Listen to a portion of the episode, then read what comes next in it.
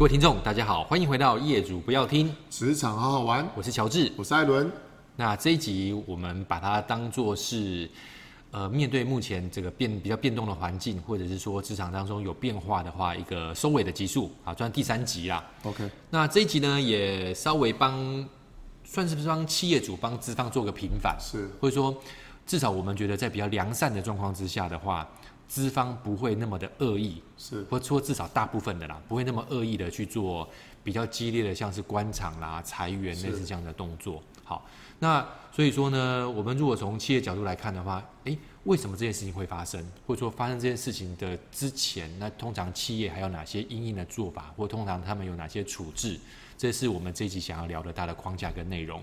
好，那首先我先从我的部分开始来提好了。Okay, 好啊。呃，至少在我们经历过、我们共同经历过的这几家公司，或者说我们听到的大部分有知名度，或者是说有一定规模的话，呃，如同刚刚所提到的之前，或者是所谓的无薪假，嗯，它都会是迫不得已的下下策。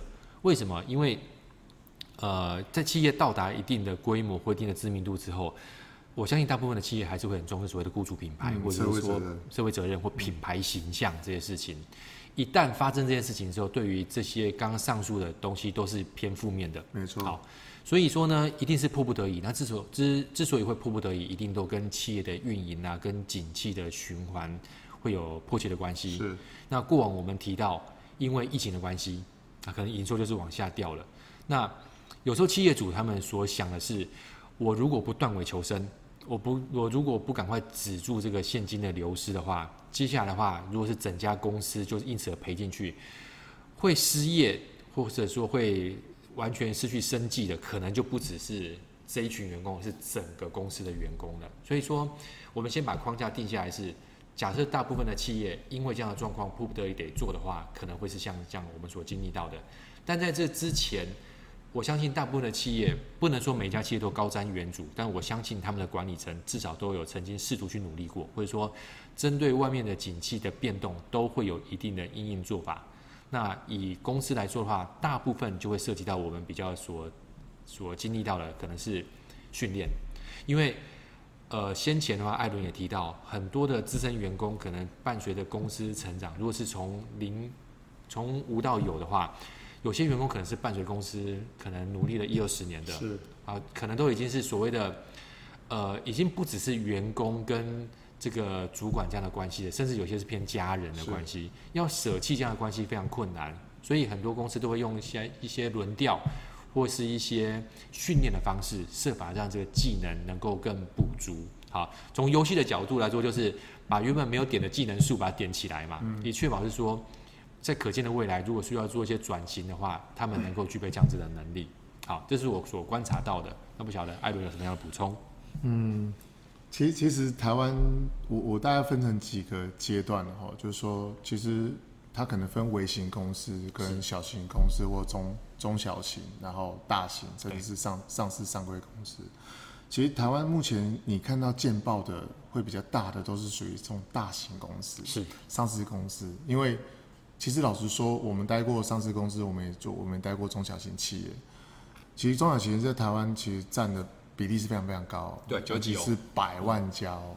所以其实呃，这种所谓的叫做裁员啊、优退啊，或是这个劳资纠纷，其实每天都会发生到。对，只是我们不会，跟跟你没有太大相关，你不会太在意。嗯嗯嗯。那对于这种上市公司，其实它如果走到这个局面。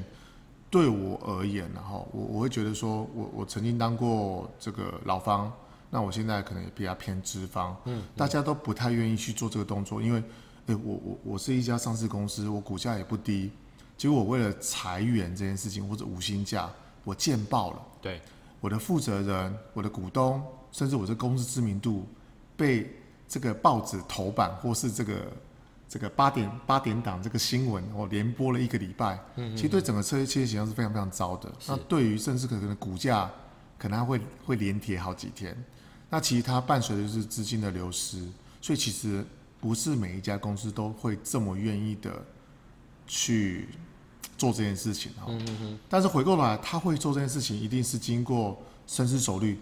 对。甚至是可能已经呃到了面临抉择或决策，就像我们前两集有提到，属于这个老员工，哎，你在思考，哎，你要不要派，你要不要盘点的时候，其实在这个企业主可能经过这么多帮，会计师啊、律师啊，甚至可能策略专家、老板的评估之后，决定要关这个厂。呃，老实说，大家都不太愿意啦。是哦，因为有可能是这个这个产业景气已经走到了瓶颈了。我每年持续，或是每个月、每季，我都要烧这么多钱。嗯嗯嗯，可能烧不是几百万，可能是几亿这样在烧。那他必须要考量到是，假设我一个员，我一家公司员工有一千人，那这个一千人，这一百个员工，他可能已经占到。所投报率已经已经已经影响到了百分比，已经超过三十趴或四十趴，所以企业主可能会思考说，那我是不是就断尾求生？嗯嗯嗯。好，我我我会用这个角度来出发了。是。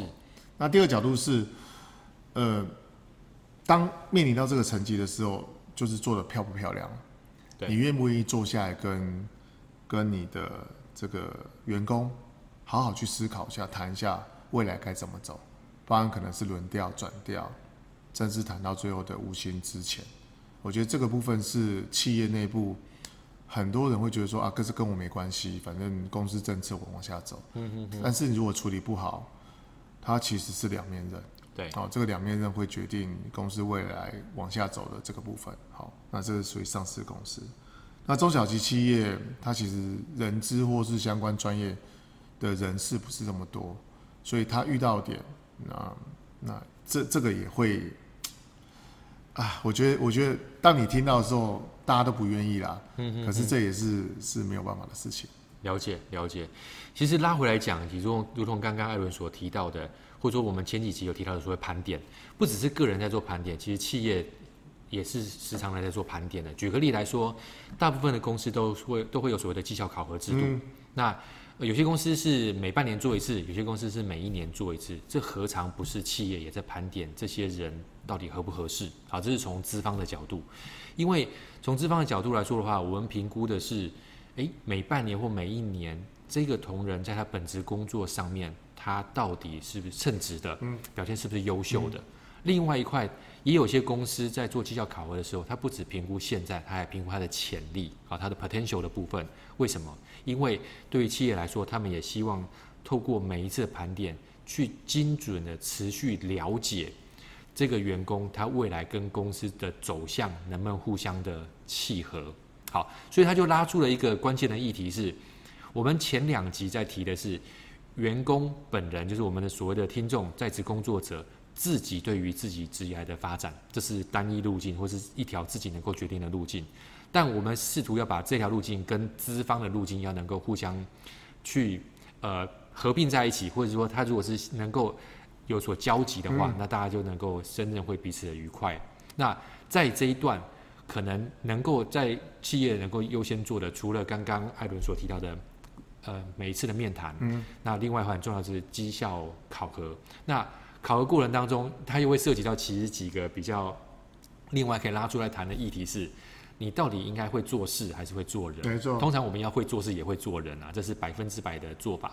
但我们也听到我们很多的前辈啦，或者是有些学弟妹也会说啊，职场当中可能真的不只是做事，做人也很重要。为什么？因为我们也都能够有个共识，或者说有很深刻的体会是，绩效考核这个东西。它不是这么全然百分之百的客观的，它还是带有主观成分。那这中间涉及到的是你做的东西，你的主管有没有看到，或者你主管的主管有没有看到？你你的这个可能是平行单位，或者是对上对下的话，这些无论是你的部署，或者是你的同才，或者是你的主管，或者你们公司的大主管，对于你的个人的整体的评价。好，那我们当然衷心的希望是。这个东西它是互相的能够结合的，那这样子代表说你在公司还有很多很多的方向可以去做一些发展。如果不行的话，可能就要另外有另外的考量了。我另外提一个点哦，因为因为最近有在研究所谓的就是财务报表哦。是。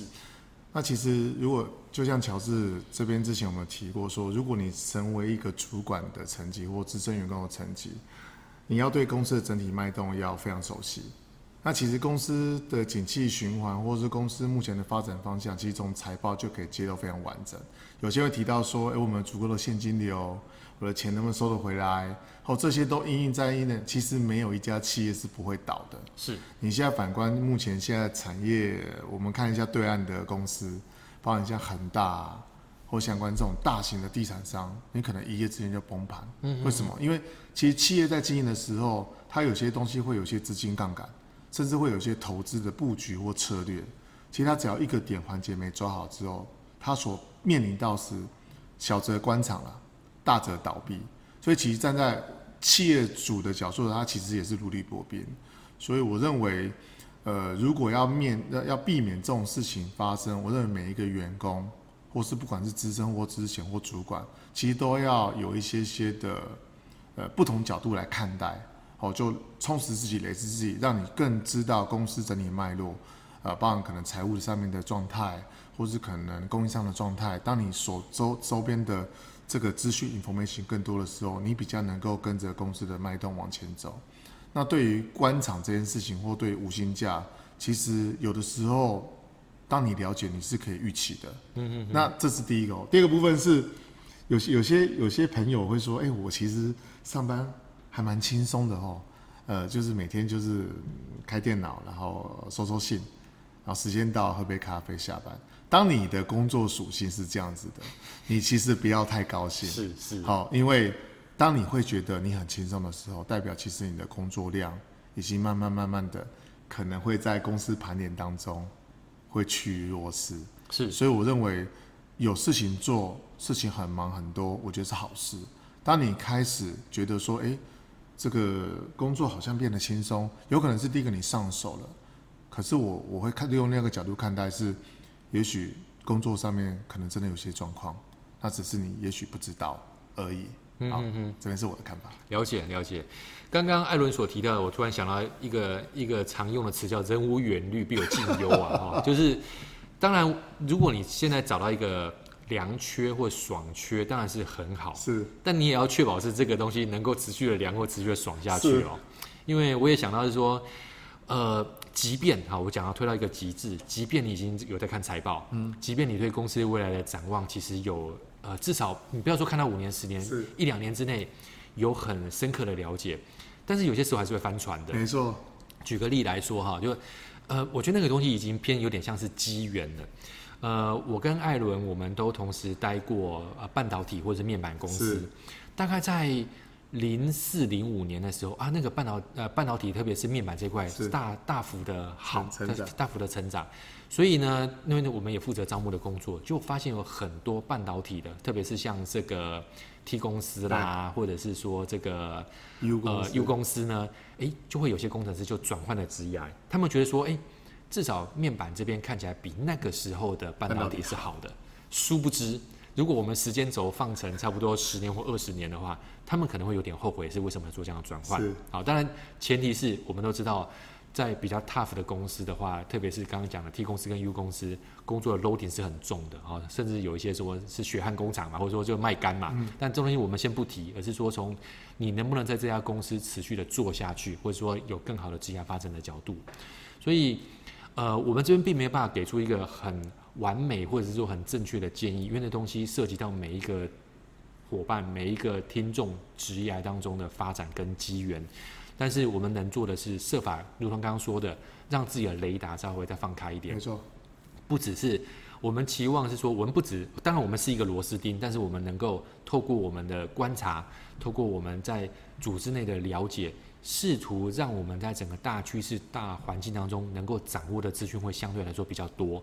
那一旦我们具备比较多的资讯掌握的话，协助我们做中长期的判断，可能会更有个基准，或者是说更能够比较扎实，或者说呃猜错的机会比较低。啊，这是我们所能做，而且是能够立即能够做的。好，那这是我们跟呃所有听众的分享，就是大环境一定会变动，公司也一定有公司的考量，但是回归个人的部分的话，我们能不能做好比较好的风险控管，做比较好的规划，像前一期所说的，跟另外我们做很妥善的观察，设法在这个浪潮，或是设法在我们质押过程当中过得更加的平顺，而且发展的话也是持续的能够往上。好，以上是我们本期的内容，我是乔治，我是艾伦，我们下次见，好，拜拜，拜拜。